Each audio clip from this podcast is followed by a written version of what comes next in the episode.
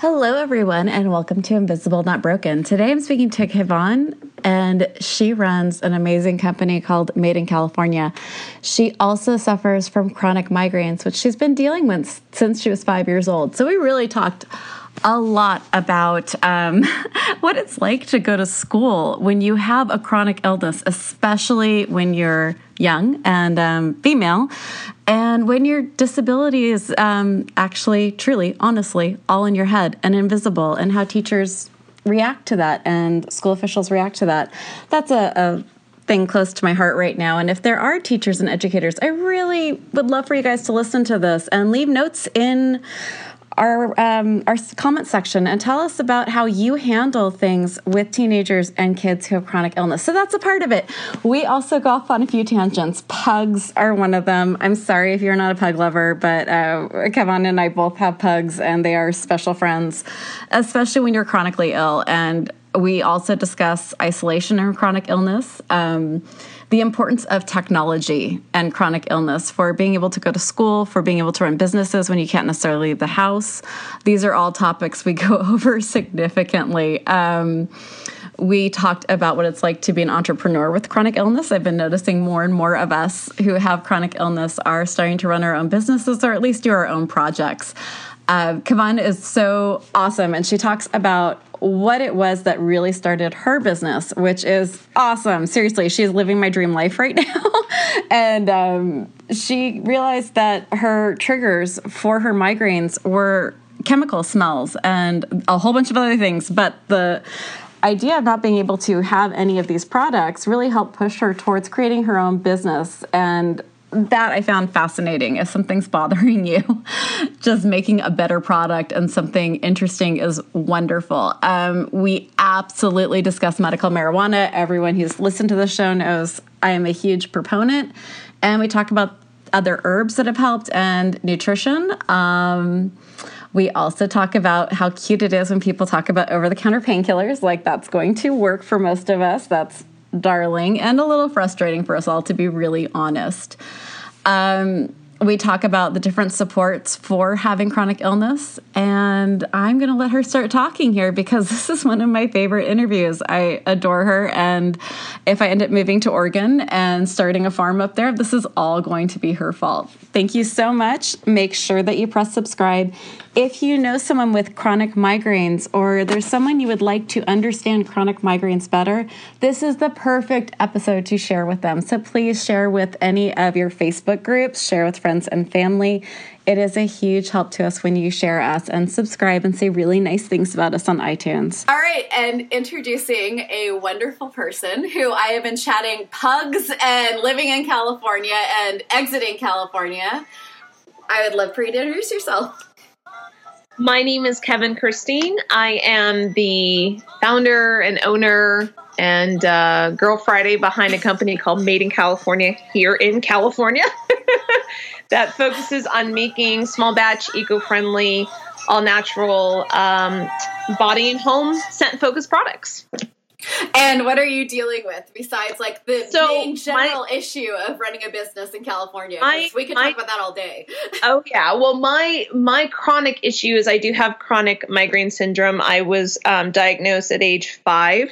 I'm now 34, so I've been dealing with it pretty much my entire life. And yeah, so we're going to talk about that. Wow. Okay. So I have so many questions.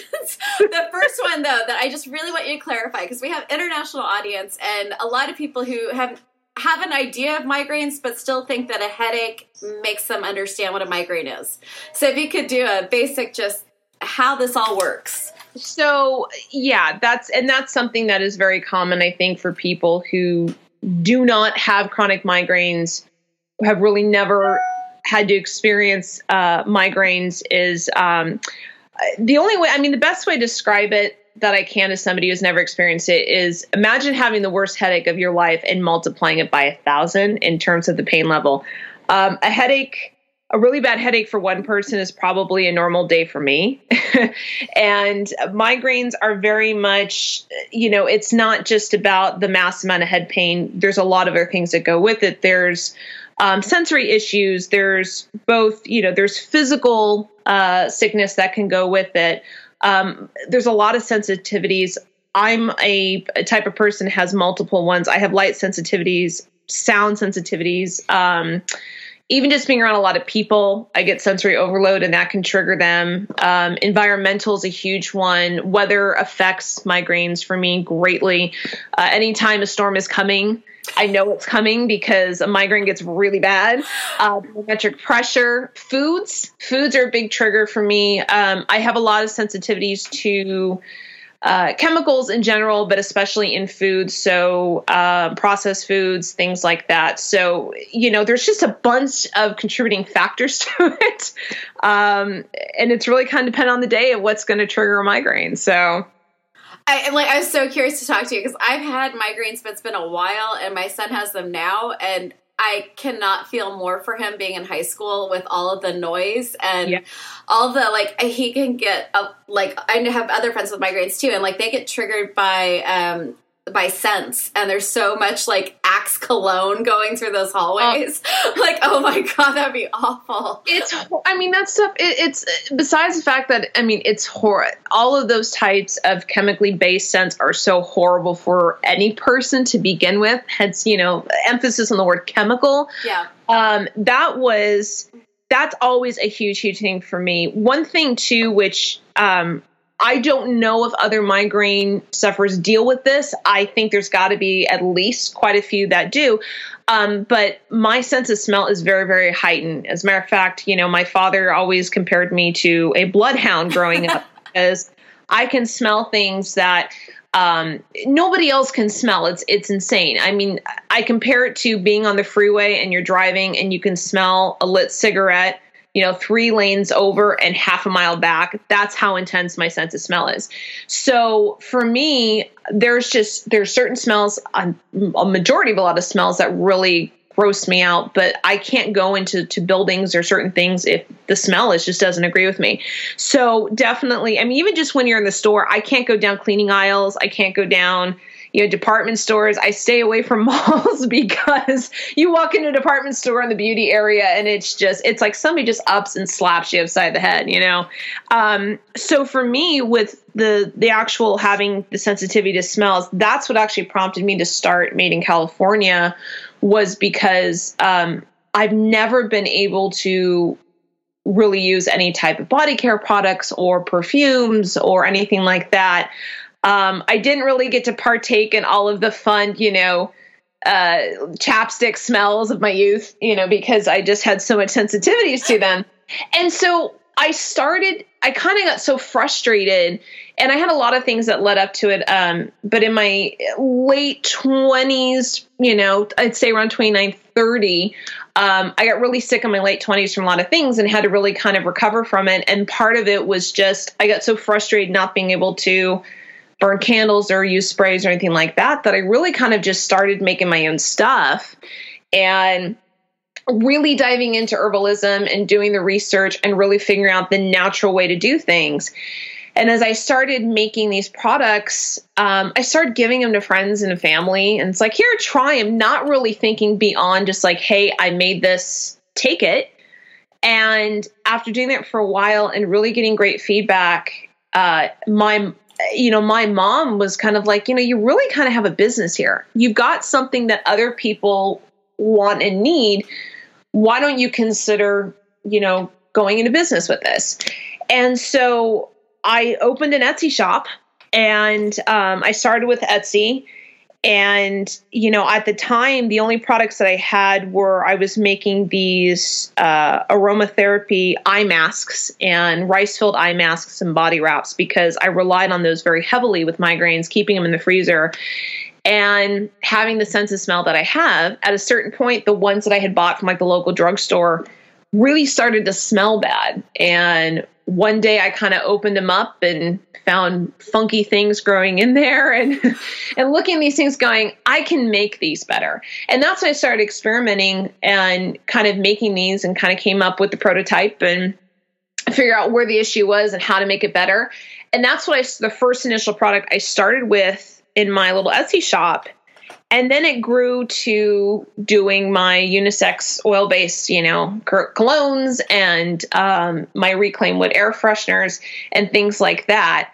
And it's really just the past 2 years, it's been a slow and steady build. And now I'm at the point of I'm getting the line into stores, and I'm working with a lot of great small boutiques across the US and getting the products in there.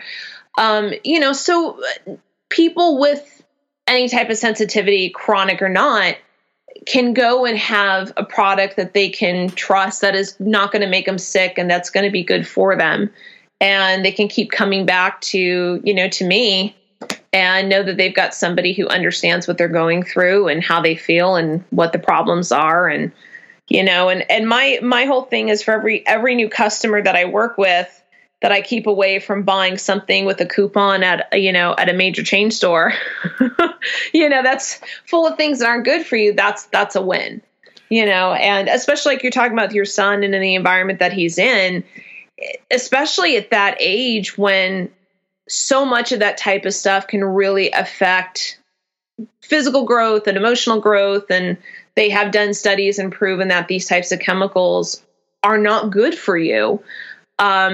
Any way that I can help kind of fix that, then it's phenomenal that I get to do that, Someday someone needs to do a study on how many entrepreneurs have chronic issues, because I've been talking to so many people, and a lot of people either are on disability or are starting a business so that they can still move forward even if they can't be in an actual 9-to-5 Monday through Friday job. Well, and I think it's interesting because I think it's changing, being an entrepreneur and doing your own thing now don't understand. I'm the type of person where I get dragged in technology kicking and screaming. I prefer a rotary phone and a record player. I had to ask you if you could walk me through the technology this morning. We're doing great today. The fact that I know how to walk you through it is amazing because I'm just somebody who, I was the type of person when Photoshop Elements came out and I was in college, and my professor was, a photography major, and my professor was like, we want you guys to try this out and tell us what you think. And I sat there in the class and I was just like, this is never going to last. We're never going to use this software. I ate my words. Just a little bit, just a tad. Just a little bit. But technology for me too, it can be too much for me. I'm on my computer as little as possible. The device I rely on is probably my iPad, to be honest, because I can get a lot of stuff done in there because I just get overwhelmed, and then my eyes get tired, and then a migraine starts, and it's a domino effect. But I think that with the technology that we have now, it's so much more accessible to people to start their own business. And as a matter of fact, I read a study a couple weeks ago that I think 56, I could be wrong in the number, I think 56% of all businesses in the United States are small business or independent owned. And that's amazing. That's absolutely phenomenal. And I think that we're seeing this transition of people not wanting the American dream anymore and not wanting to work the 9-to-5 and be in the commute to have the big house. So we're really kind of creating our own rules as we go. I'm the same way. We talked about this. I want to move to Oregon. I want to build a tiny house, some property, and do my own little minimal thing. That's my deal. And for people with chronic conditions who cannot be in a work environment, cannot be in a 9-to-5 environment, there's so much more that's opening up to them now, where you don't look at this diagnosis as, as kind of, I don't want to use the term death sentence, but as kind of like a stopping point in life of oh, this is it, sorry, that's the end of it. It's changing, and it's really, really cool. And I think we're going to start seeing an even bigger wave of people going, okay, well, I may have this, but I still can do this. So I'm going to go pursue that dream, and I'm going to do that. I'm going to find a niche in the world that needs my expertise or needs what I have to offer it, and be successful at it. And so I think that's really just, it's phenomenal. I think we couldn't be at a better time to be dealing with something chronically and be able to take control of it and make it work for you as opposed to you working for it. And that's what I've done. It's like, if I got to live with these migraines my entire life, fine. But you know what, it's going to work for me. I'm going to make it work for me instead of sit here and go, woe is me, and just accept it. I don't accept anything that I can change it. I'm going to change it. And that's what I'm going to do. See, I knew I liked you. Thank you. There's so much I want to cover with you. And one of the things I'm really interested in is you were diagnosed at 5. So you've had a lot of time to come to terms with things. And I'm very similar. I've been sick since I was 8. And I was told I wouldn't walk when I was 16. Like, they're like, okay, when you might get to 30 and still walk. But I always knew there was a time frame. Yeah. So I've always been very good at being like, okay, so I'm going to hit the wall with everything I want to do. Yeah. But I have to be very clear that I will have to walk away from it eventually. So I'm good at making lists of things that are still possible. So after I'd run my photography business for 10 years and then I was too sick to do that, and that was heartbreaking. And please don't get me wrong. That was hard. Hard. But I did sit down and write a list of what was still possible. And even one of those things that was still possible halfway through didn't end up being possible anymore. So thanks to that, we have this podcast. And you're so right. And like, this time is so different to be chronically ill, especially being at home. Where like I can still be, I'm a social person. It's very hard for me to be stuck at home for weeks on end. My co-host Karis will tell you that I am like, okay, you need to come over. I need socialization. I am starting to scare people. And with the ability for Skype and for, Facebook and other things, those are such like a connection point when you need that socialization. It's not like, reading things like The Yellow Wallpaper where she's like stuck in a room and the wallpaper starts turning into things. Like, thank God, because I'd be that person. Yeah, absolutely. And I mean, that's the thing too. I think with, at least for me, I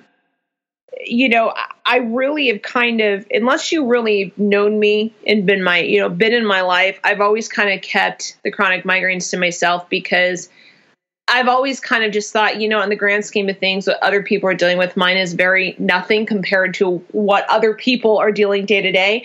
But I really, starting this company and believe it or not, Instagram has been there's a huge migraine community on there.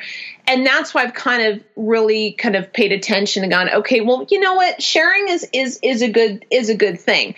I've never wanted anybody to look at me and go, oh, poor you, poor thing. Cause I'm like, look, compared to other people, as long as I'm still able to walk and talk and breathe and do my own thing, I don't, I'm fine. I can manage. I'm fine. But I definitely think that, in terms of talking about it, if anything, and sharing what I've gone through and having it for so long, where you have people that, are looking for somebody to turn to and say, hey, how do I handle this? What do I do? I was just diagnosed. Where do I go from here? And so like doing this in your podcast and be able to talk to you and say, look, it's totally possible. You can run your own business and you can do your own thing and have a life and stuff and figure it out and make those lists and do what you want to do. And when something happens, you can't do it, then you adapt to it. And that's what I've done. As I've gotten older, certain symptoms have changed. Certain things have gotten easier. Certain things have gotten a lot worse. So I adapt, like anything else, you just adapt to it. So yeah, but I think for people, it's very easy to kind of hit a wall when you're dealing with something every day or, not be sociable or things like that. And so I think that it's all the more reason for kind of banding together and talking and having a support system, So I find it so interesting that you would say, well, the other people have it worse. Like even people who've had really bad headaches, I think would say, no, really, that's one of the worst things because you can't concentrate. You can't focus on other things. And it's so funny how many of us who have chronic issues play it down. Well, like the big thing in my house is it's not cancer. Because we've watched a whole bunch of our friends die in the last 5 years of cancer. And it's like, okay, this sucks, but no one's dead. No one's dying. It's okay. Right. And it's interesting how many of us, like, I don't want to say minimize, but it's like, it's almost like, well, I can handle this. And I wonder if part of it is like you and I have been dealing with these things for so long that handling it is just kind of what we've been doing. We got this. Yeah, it's a day-to-day thing. And that's the thing, too, is, I mean, they refer to migraines as chronic migraines are an invisible disease. Mm. And so, you know, and that's something, too, is having them since I was a child, very obviously very young. I dealt with that growing up. Now, my mom has had chronic migraines, her older sister as well. So it is something that the women in my mother's side of the family do tend to get. But growing up in school, especially elementary school, I would get them 3-4 times a week. And, you know, I'd have to go to the nurse's office to lay down. And the response was, oh, she's just trying to get out of class. She doesn't want to do the work. They didn't believe me. And so when you have that kind of built into you, hitting you every day, you're just kind of like, all right, well, I'm just not going to say anything because nobody believes me anyway, even though my parents completely did. But even, you know, on the medical side of it, it was like, oh, she just has an ear infection. Oh, she just has sinus infection. Oh, she just has this, just has that. And it's like, no, she's in severe pain. You know, I can remember times as a child just on the floor screaming because it was so bad. And it was like, oh, she'll be fine, you know. I'm really not fine. And so, and especially as, you know, back in the 1989, 1990, that type of thing, you know, they've done so much advancement and research and trying to figure out migraines and what's causing them and different types, but they didn't know much, you know, back then. And so it was like, oh, give her some Advil or we'll give her some Motrin and she'll be fine. You know, I kind of laugh and like, you see the migraine, you know, the Excedrin migraine or whatever, and you see the commercials and I laugh at those things. I'm like, that's really cute, but that's not like, that's adorable. How that is fun. Not do it. So I kind of just dealt with it until I was in, you know, late high school, college and everything. And that's when a lot of the migraine meds kind of came out. And my doctor at the time was like, let's try these for you. Let's get you on those. And I tried every migraine medication that was on the market at that time.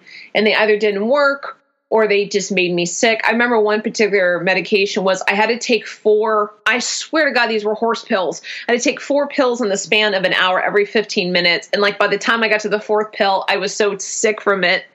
It never lasted, you know, and all those things. Okay, we're going to try birth control because maybe we can control it with your hormones and all these different things. So by my late 20s, I was so sick from all these medications that between being sick from that, dealing with the migraines, I was a vegan at the time, which I can tell you for me did not work for my body. And I had gone through, you know, I was really kind of a depressive state from not feeling good and being sick. And then I had lost one of my pugs, my first 2 pugs. I lost her very tragically. And I woke up one day and I was like, I physically couldn't get out of bed. And I called a friend of mine. I was like, okay, I'm concerned.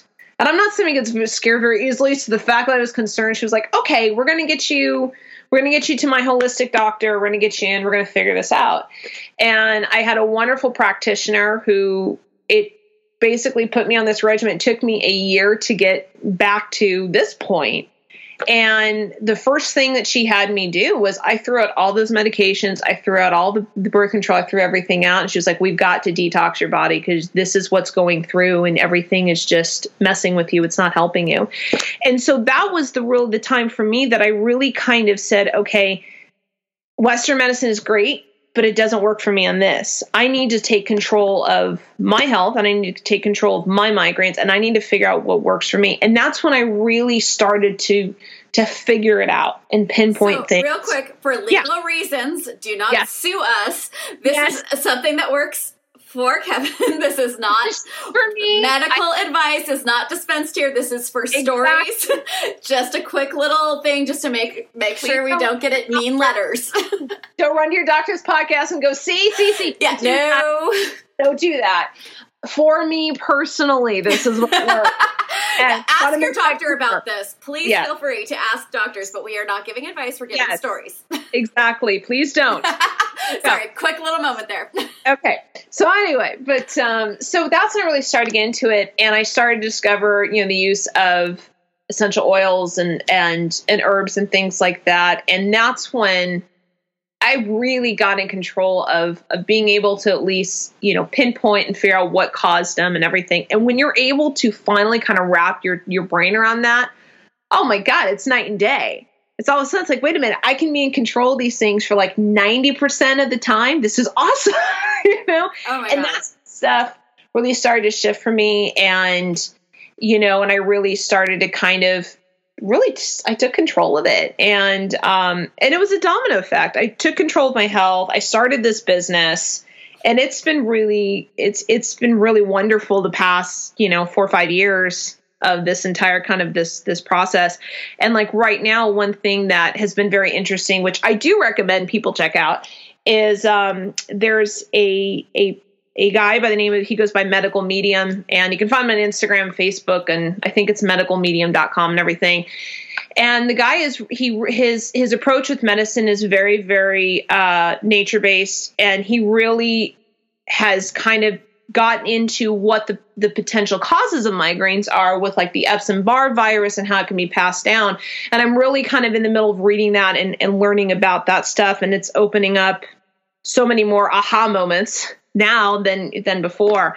And I think that's, you know, kind of the point is with any type of chronic condition is you got to you have to decide what works for you and do your work and do your research and everything. Every single person is different. And I think that that's why, you know, homeopathic has worked for me more just because it's not a one size fits all type of situation. And I think that that's when I was being treated with medications, it was kind of like, oh, here you go, because this works for everybody else, it's going to work for you. And it didn't, you know, it caused more problems than good. And so that's, I think that's something too that we need to also really speak up about is being in control and saying not everything works for everybody and being able to figure out with or without your doctor. Thank you. I want to cover that legal thing. You know, yeah, don't sue me. I have no money. Don't. Yeah, some of us have any money. You know, I think I got an old bench somewhere. I can give you somewhere sitting in my garage, but yeah, so, you know, but that was the thing too, is that's how I've always felt. I'm like, well, other people have it so much more worse than I do. So I don't, you know, I never really talked about it. I wouldn't really disclose it to anybody. Kind of like, you know, really good friends, when they found out I had migraines, it was like right when I was in the middle of a really bad one. And it's kind of like that, oh my God, what do we do? Do we take it to the ER? And it's like, no, it'll pass. I just, you know, got to work through it type of thing. But yeah, I mean, that's how I've always kind of felt that I don't, you know, everybody's got it worse. I shouldn't talk about it. I shouldn't acknowledge it. But now with this business and really kind of getting involved in the community, now I finally am kind of like at the point of like, oh, it's okay to talk about it. And we should talk about it and tell my story. And, you know, maybe that one person will hear it and go, oh my gosh, I have the same situation or the same symptoms. I'm so happy that there's somebody out there who gets it and understands it. And with, you know, when I do events with my company and I talk to customers and I get these wonderful people come in and I kind of explain, you know, the process behind them and why the company started. And there's this light bulb moment you can see in their face. It just goes off of just, oh my God, somebody gets it. And I've had more people than not tell me I have migraines too. I have chronic migraines too. Nobody understands what I'm going through unless you have the same thing. And that's really, it's both wonderful, but it's sad too, because so much of our population suffers from a chronic illness or chronic migraines, but so many people are dealing with it alone. And that's sad to me. That's really, really sad. I'm fortunate. I've always had my mom. So I've always had that person who has commiserated with me and understands. And my wonderful father who no migraines whatsoever. I think the man's had 3 bad migraines in his life. And you talk about somebody who is so sympathetic to his wife and his daughter. And so I've been really, really fortunate that I've always had that. And so now, you know, I want to be able to do that for other people and tell you it is okay. There is ways to help it. You can absolutely have a wonderful full life while dealing with this. It's okay. It's not a horrible sentence, you know, it's a crappy thing, but it's a manageable crappy thing, you know? One of the crappiest things about the chronic migraines is how invisible it is. No one would know. You're not even walking with a limp. There is just no stranger sympathy for it because no one would know what's going on. So when you're talking about school, and I'm going to pull you back to that because I'm so in the middle of dealing with teachers right now for my son, and it's so frustrating. And I want to know about your school situation because you were spending a lot of time at the nursing office. Did that affect your grades, your education? Because I had to have massive surgeries all through high school, and I barely graduated. Yeah. So for me, my whole school situation was really, really interesting. Growing up, I started, I think 3. I started doing dance and stuff like that when I was really little, and I moved into doing theater when I was about 6. And that kind of progressively went to music, and I was involved in, the whole LA audition route and doing all that type of stuff. So I would miss school for things like that. And then between having migraines, so I was in and out of class a lot. I totally was able to stay on top of stuff. However, I had learning issues. I had a major issue with math. It's ironic because my dad, he would downplay it. But my father is essentially, my opinion, is a math genius. The guy works with numbers every day. He works in hydraulic design and sales. And he's just, I feel incredibly stupid when around, right? Sorry. And this is actually going to end up on the podcast. I'm so sorry, everyone. My wolf, my little Lily German Shepherd, is the most nervous animal on the face of the earth. So I'm guessing someone walked across the street right now. So forgive. I'm sorry. I'm not going to be able to fix that, but we will have dogs barking. That's how it goes. This is real life. You don't see. If I have mine 3 in another room, so they weren't, screaming their heads off too, because they and everything as well. My pugs, But anyway, so, it was one of those situations. And when I went to junior high, and of course, down here in Southern California, in junior high 6th through 8th, 6th grade was okay. I was, some kids embraced going to junior high. I was terrified of it because it was a whole new of trying to figure it out and, figure out that next part of your childhood. And 7th grade was really, really a horrendous time. I just had I had issues with a girl I was in school with, and there was threats made and all these different things. And the latter part of the school year, I was kind of in that situation of trying to resolve with counselors, this situation. And then I had a math teacher who, we were learning algebra, which not a strong point. And, it just wasn't good. And, I don't know if your son has been through this where he has to show his work in 15 steps or 17 steps or whatever, and trying to do this math homework. And it's 11 o'clock at night. I've been doing it for 4 hours. I'm in tears because I don't understand it. And my dad's going, look, let me show you to do it in 4 steps versus 14, and you'll get it done faster. It's the same thing. And I would get it finally when he'd teach me. Well, I'd go in the next day, turn in the homework. I get the homework back, and it'd be an F because I didn't show her way of doing it. So about 2 months out from the school year, we were doing something and I didn't understand it. And I went up and I said, I don't understand this. Can you explain it? She goes, I don't have time to explain it to you. Go ask your father to help you, since apparently he's a better teacher than I am. And I kind of went, okay, I'm done. I threw the work in the trash can. I didn't do another piece of math homework, anything the rest of the year. I was I'm done. I checked out. I was done. I'm you know what? I've had enough. I'm not doing this anymore. And so between that and then the issue with this fellow student, which finally got resolved, and it got resolved when she kind of messed up and they caught her lying to them. About 2 weeks out from the school year, I told my mom, I said, I'm not going back next year. I can't do this. I won't do this. Figure something out, because I'm not going back. And so what I wound up doing for 8th grade is I wound up going to independent study. I had a teacher once a week. I did the work myself. It was phenomenal. It was fantastic. I've never been that kid who, I wasn't the kid who liked being in school with other children. I would rather sit there and read than participate. I'm still like that at 34. So it never changes. And so I wasn't that person that missed that social interaction. I didn't want to do it. 6th grade, they do 6th grade camp. It was a 1 week before Christmas. And my mom was like, do you want to go? I was like, I don't want to go spend a week in the mountains with all these kids. I don't like most of them.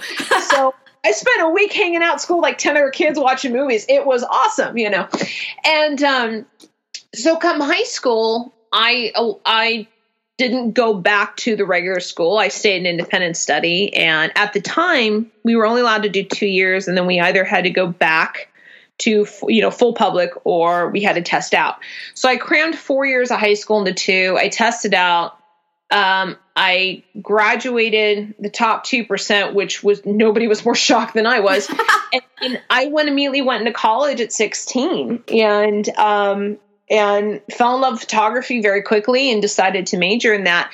And so, you know, for school, I didn't get the understanding from teachers and working with me having these issues until I got an independent study, which is so sad. It's just so sad to me that, you know, I mean, it's hard when you have 3,000 students in a school, but at the same time, it's like, you know, everybody is just kind of lumped into one thing and how they're taught, or, you know, oh, if you're not feeling good, you're just trying to get out of a test. And, you know, like I said, the fact that I kind of dealt with that up until seventh grade, you know, up till eighth grade, until I had teachers that were really understanding and worked with me. That's when I actually started to get the understanding. And then college, you know, college was kind of, they got really, really bad in college. And that was migraines got bad in college? Migraines. Yeah. They were kind of steady growing up, and then they got really bad in college. And that was tough.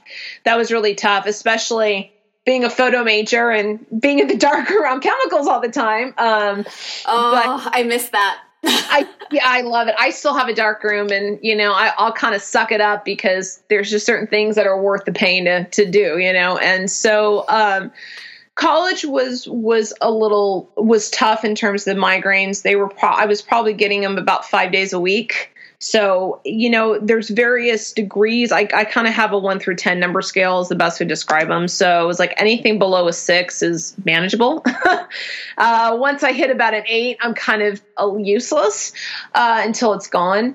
So that was kind of just, you know, managing. And that's when I started, you know, on trying different migraine medications. And then with you know, being a photographer and traveling and doing shoots and having a crazy schedule, you know, you kind of just suck it up and deal with it.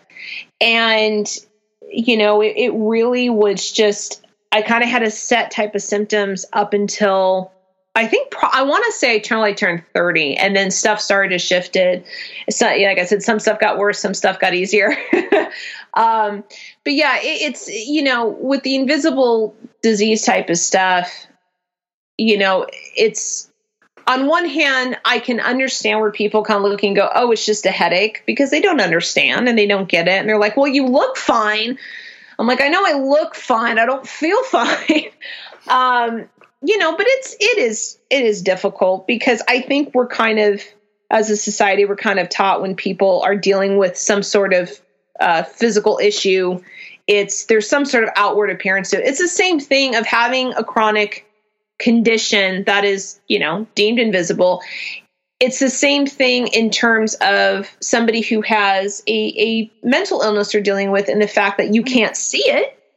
You know, so if I can't see it, then there can't really be there's probably really nothing wrong with you, you know? And I had teachers as a kid like, oh, it's all in your head. I'm like, no, I know it's in my head. It hurts. No, honestly, it absolutely is all in my head. The definition of. Exactly. And it's just, you know, and it's one of those things where, you know, it's people, I think that it's not that people aren't sympathetic. They just don't know. And that's how I think, you know, like I said, with this podcast, and really people are talking about it and saying, hey, this is what happens and this is what it feels like. We're trying to educate people, you know, to not be so quick on judging and making assumptions and things like that. And there's almost like a mythology in this country of hard work and suck it up and move through it will get you through anything. And that's not true. And it's dangerous. That's a very dangerous viewpoint to have on for other people, because it can isolate people even more. And I totally, the guilt can get intense. Oh yeah, I totally agree. And it's kind of, you know, yeah, we deal with, as a society, we deal with guilt really poorly. I would even one up that on women. Like, oh my gosh, oh, yeah. I feel like as like sick women, especially my generation of like young ladies, suck it up, deal with it. You power. Exactly. And that's how I've always been on myself.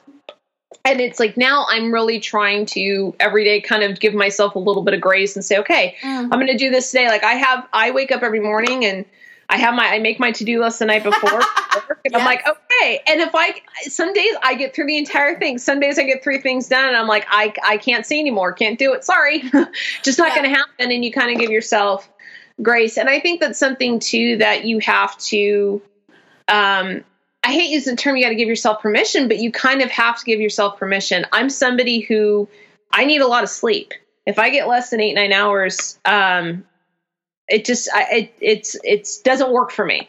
I will go to bed at 8:00. I have no guilt over that. You know? I'm laughing my tail off because I thought for sure once my kids got past the like tiny stage, we would get more sleep. Mm-hmm. No. Mm-mm. Absolutely not. No, my 10-year-old's getting bullied at school right now. So it was like 10 o'clock. Last night she wanted to do yoga. And so she was like, I'll do yoga. And it was like 9:00. And I'm like, oh, really? All right, fine. Do yoga. I need you to read to me. All right. It's like 10:30, kid. I love you, but I'm dying here. Gotta go to sleep here. Yeah. So when you told me that the names that you were giving me were not your children, I was like, okay, they are your fur children. They are actually letting you sleep. They are not giving you the guilt of, I will charge you $50,000 in therapy if you don't do this, Mom. Yeah. It made me feel a little better. Yeah. Like, okay, got that. No. I don't have human children. I have pug children. No, and let's be clear. Pugs are not dogs. They're children. They need your constant love and attention. Well, and that's the thing. Unless a lot of people realize, and of course, you're a pug owner. Is pugs actually? No, I'm owned by my pug. I do not own a pug. She runs my life. Like, and that's not even my dog. We got her for my son. Because he wanted a pug more. I was always, a dog needs to hit your hip to be considered a dog. And I did not want small dogs. And this was his obsession. We got the pug for him to get him through stuff. Mm-hmm. And she now gets me through everything. Like on my weeks that I'm stuck in bed, this is my best friend who keeps me laughing and who snuggles up and snorts her way through my day. Absolutely. And gets hair all over. The snorts are her little snores. Like when my husband snores, I'm like, I love you, but I will kill you. She snores. I'm like, oh, it's so cute. Well, I have to take one and multiply it by 3. My little boy, Fergus. And so I have my 2, Fergus and Gracie. They're twin. They're 5. They're going to be 6 in May. And then my youngest one, Annabelle, will be 2 in May. And Annabelle and Fergus are the worst. And as far as the snoring, to the point in the middle of the night, like I'm shoving Fergus. I'm like, roll over. You have a herd of pugs. Oh, yeah. I mean, if you can sleep. I remember when I had my first pug, Tallulah, I got her when I was 18. And I remember I got involved at the Pug Rescue of San Diego for a little bit when I had her because she was a special needs pug and was great. What's interesting, she had spina bifida, and she was she was the only one diagnosed in California at the time. And then a year later, I adopted a puppy mill rescue pug named Savannah, and she also had spina bifida as well. So of all the places to have the only 2 and have them myself and they were just, they were my you know, my world, and they're still my world. They're not here with me anymore, you know, physically. They're still here, and they're my world. And so the thing what's interesting about pugs is with the pug rescue is I remember seeing the application one time, and one of the questions was can you handle loud snoring? Because you understand, like they're going to snore whether you like it or not. And so I have like stereo volume with my 3 at night, which is funny. And then on top of that, I sleep with the white noise machine because I'm in a city, so I have constant traffic noise outside my window. But it's true. I work for them, And unfortunately, mine are the definition of slugs, although my youngest one, Annabelle, will play 25 hours a day if you let her. I have to physically take the toys away because otherwise it'll be 11 o'clock at night and she's taking her stuffed pig and she's just hitting everybody with the pig because it's like, I want to play. It's 11 o'clock at night, go to sleep. But they are, I think they're probably the definition of codependent. I don't know if your pug is very codependent. Mine certainly are, to the point of, they sleep in bed with me, which I always laugh at people like, I don't let my dog sleep in bed with me. I'm like, that's hysterical. My pugs let me sleep in bed with them. And I have about 3 edge of this large bed, and that's all I get. But, I work from home, so I'll sit down on the couch or something to answer emails. And it's like a magnet. It doesn't matter where they are. They hear me sit and it's just boom, right there. And all 3 are on the lap. I get up, go somewhere else and sit down. Boom, there they are. And so it's a very codependent relationship. So I have the Ehlers-Danlos, the POTS, the fibromyalgia, I have all the physical stuff, but I also have clinical depression that just comes up and knocks me on my ass. Yeah. And I would not fucking make it if it wasn't for dogs. Like through high school, the depression was really hard. And I had my dogs, and I wouldn't have made it without it. Like, I don't know if people understand how, maybe you're not a dog person, maybe this isn't your thing, but if you are, they will save your life if you are, depressed or just isolated from everything. It's not only having them there, but it's having the responsibility of them. When I lost Savannah, and then about 3 years ago, I lost Tallulah. A couple days after Christmas, she had an infection and just unfortunately spread really quickly. And I've lost a lot of people in my life, and that was probably the worst I've ever had. And if it weren't for having the responsibility and having Fergus and Gracie, I don't know what would have happened. It was so horrible. And it was funny with Annabelle, my mom was, and it's really interesting. My mom is, with the exception of Savannah, my mom has found every one of my pugs. And with Annabelle, it was probably, oh my gosh, I think, let's see, she, January, February, March, April, May, June, July, 6 months after I lost Tallulah. It was interesting, when I lost her a couple days after Christmas, and then I got the flu, and it was just like the worst possible time. That's awful. It was the worst possible time. So she had found this ad for Annabelle, and it was a litter. And I was actually up in the mountains with my dad. I had gone up hiking for the day, and she had called me. She says, I found this listing for the pug, this little, pug, because out of pugs, I've always had a preference for black pugs, specifically half on half black, and which all of my pugs have always been the half and half. And I knew I wanted another little girl, and I wanted a half and half pug, but I wasn't ready. And I was like, she called, and I was going, I'm not ready. I'm not ready. Don't call. I'm not ready. I'm not there yet. And I really was like, I think I'm okay with just having 2 right now. And that's fine. And because that's the thing too, and pug owners who are listening, you will understand this. It's kind of like those chips. You can't just have one. Like, you may be okay with one for a while. No, I have one. I'm good. I'm done. So you're an exception. Most pug owners, it's like, well, maybe they need a companion. Then you have 2. And the next thing you know, you're that crazy, 90-year-old pug lady in the corner apartment with 50 pugs. Did you ever see that milk commercials years ago with that gal who's got all those cats, and she runs out of milk, and so she gets the creamer and mixes the water. She's like, they'll never know. And she gives them the milk, and all of a sudden they lick it, and they look at her, and they realize it's not real milk, and all of a sudden you see the cat paw flip the light switch and lock the door. I love that app. I'm like, that's going to be me when I'm 90. It's like, if you don't hear from me for 2 weeks, just make sure you come knocking. Yeah, look for the pugs. So we've gone over the pugs as for helping out. What other things do you use to manage constant migraines? So we were talking about medical marijuana before we started recording. Absolutely. I definitely use that for my seizure and for the muscle relaxing and for sleep. Do you have, because we live in a grow state. We live in a state where you're allowed to have, I think, 3 plants. And medical marijuana, and as of this year, we're now legal for recreational, which listen to last week's episode if you want the full rundown on what that legally means in California, because we went over some of the really unexpected bad sides of that. But what kind of things are you using that to get through? I use one of the first things in terms of a natural treatment that I started using in my late 20s was, believe it or not, was peppermint essential oil. It's kind of like, you know, those muscle rubs, you know, mm-hmm. that heat up and cool down. It's kind of, it's basically something like that. So I started using that as like a direct application whenever pain would start to kind of flicker. And it's kind of, you know, for me, I kind of get these little pings in certain areas of like my neck or my head. I'm like, okay, one's coming.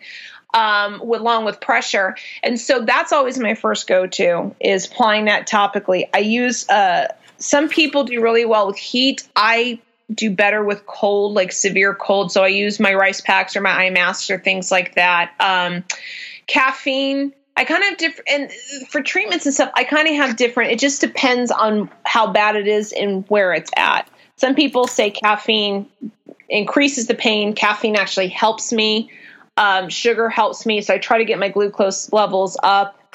And you know, I'll do something like that, or I can, maybe if I'm feeling like I'm leaching minerals, I'll try to get salt in. So kind of figuring out, okay, where am I lacking? Let me fill that in. And then, marijuana, yeah, medical marijuana for sure. I do edibles. I only smoke if I've got to get it in really, really quickly. But I will do that. And I really try very hard not to do any type of pain management medication unless it's past that point where it's my only option. And when it's like at an 8, 9, or a 10 level, that's when I will do, a specific prescribed painkiller. It's the one only medication I have if I need it. And then I believe it or not, I will actually take that with, a milkshake, like a cold milkshake and like really salty fries. There, for some reason for me, the combo of that medication with those two things, it helps immensely. And I'm somebody that eats very healthy. So to do that, I've really got to be sure I want that in my system.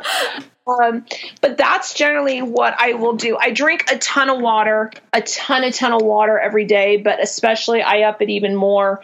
And it really, for me, I tend to spike a fever with a migraine. So I really focus on just trying to cooling my temperature down. So a lot of ice water, ice packs, the topical, as I said, things like that. And, but I think, you know, I haven't done direct CBD oil. I've been looking into it because it's, you know, now you can get it in dropper form and capsule form and all sorts of stuff like that.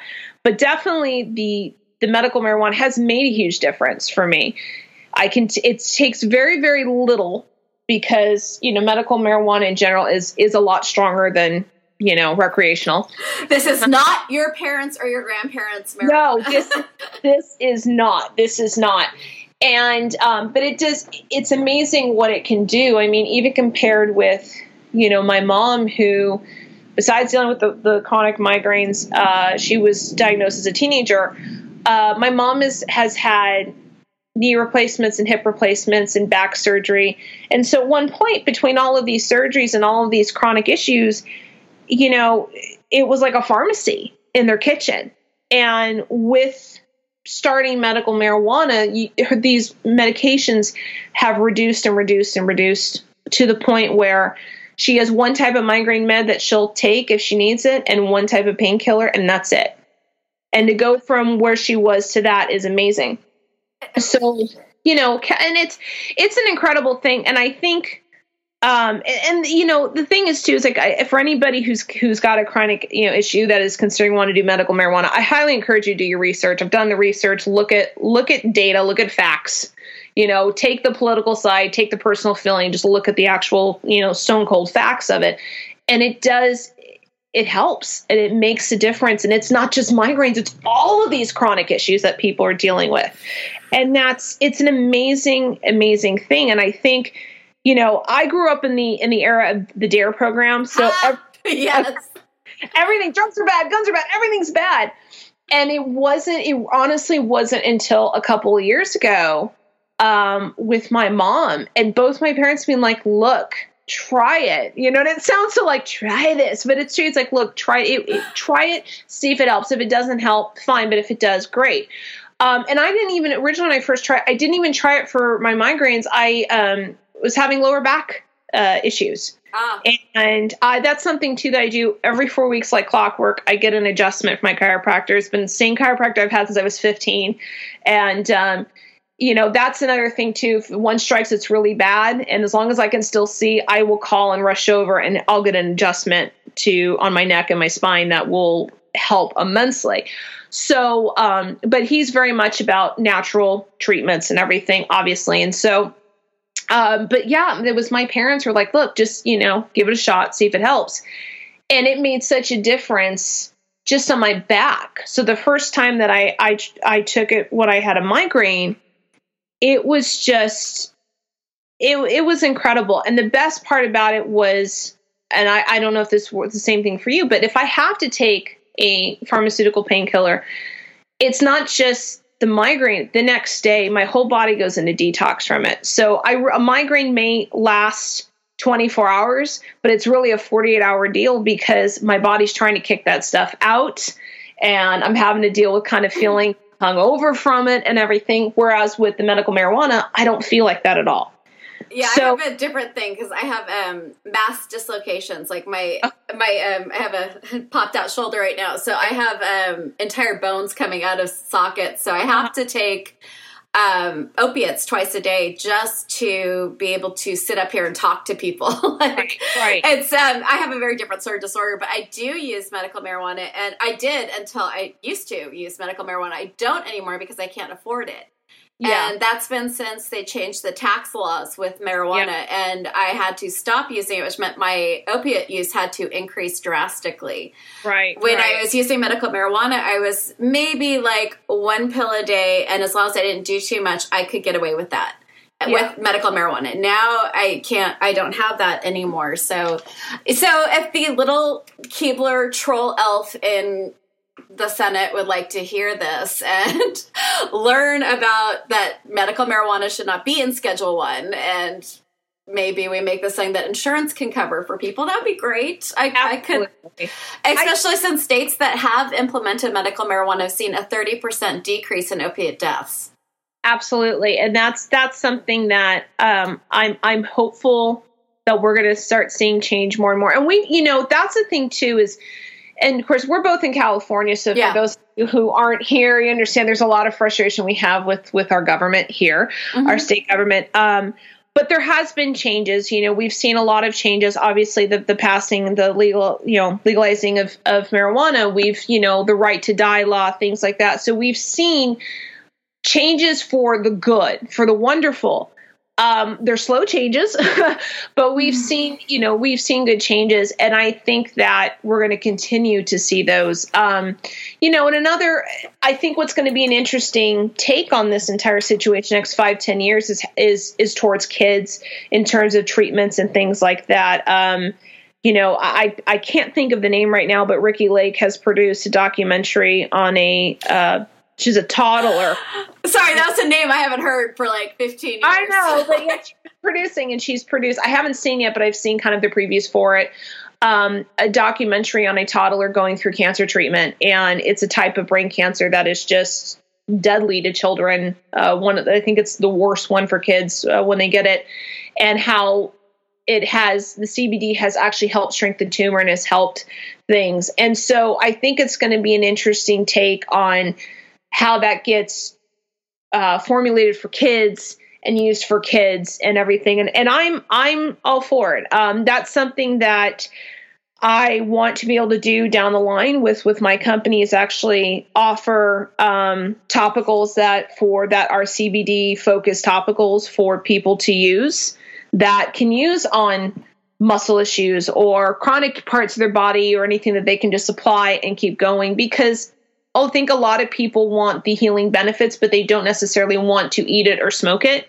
or orally take it. So this is going to be the next step for people. And I think in 10 years, it's going to be as common as seeing somebody use, you know, a lotion. I really do. The you know, reefer madness thing is no longer apparent. And I think that's going to be the huge change. And of course, like I said, I grew up in the DARE program. I think what'll be interesting is to see how the talk evolves with kids of saying, okay, Because I personally don't consider marijuana a drug. I don't think it's a drug. To me, if it grows from the earth and it's not processed the way, let's say, opium is, then I have a hard time defining, weed as a drug. But I think it's going to be an interesting thing of how we talk to kids about it, how it's incorporated into helping treat kids. And that's something I think that baffles me as a human being and baffles you as a mother is why wouldn't we want to embrace and use something that'll help kids when they're in pain or their disease instead of putting them through these treatments that do help, but the process is horrendous, With anxiety. I just feel like watching teenagers right now, not just my kid, but all teenagers, like the level of anxiety they're under. And if there's something that we could give them that isn't things that have like on the side, the pill bottle for like depression or anxiety could cause murderous or suicidal thoughts. I'm like, I'm not giving this. Yeah. And that's what it is. And it's like, it's interesting to me. I mean, and you having a teenager, so many kids, I think, and again, I'm not a parent of a human child. However, but your pups are very well cared for. Okay. But seeing so many kids diagnosed with attention deficit disorders, which I personally think it's a diagnosis that just, it's so easy for people to go to. Let me throw medication at it. And that's the end of it. That's not necessarily the case. I think I've actually, one thing I've always found very interesting because I was so different in how I learned growing up, and I was just deemed lazy by teachers and by school officials, when the reality is I just learned very differently, mm-hmm.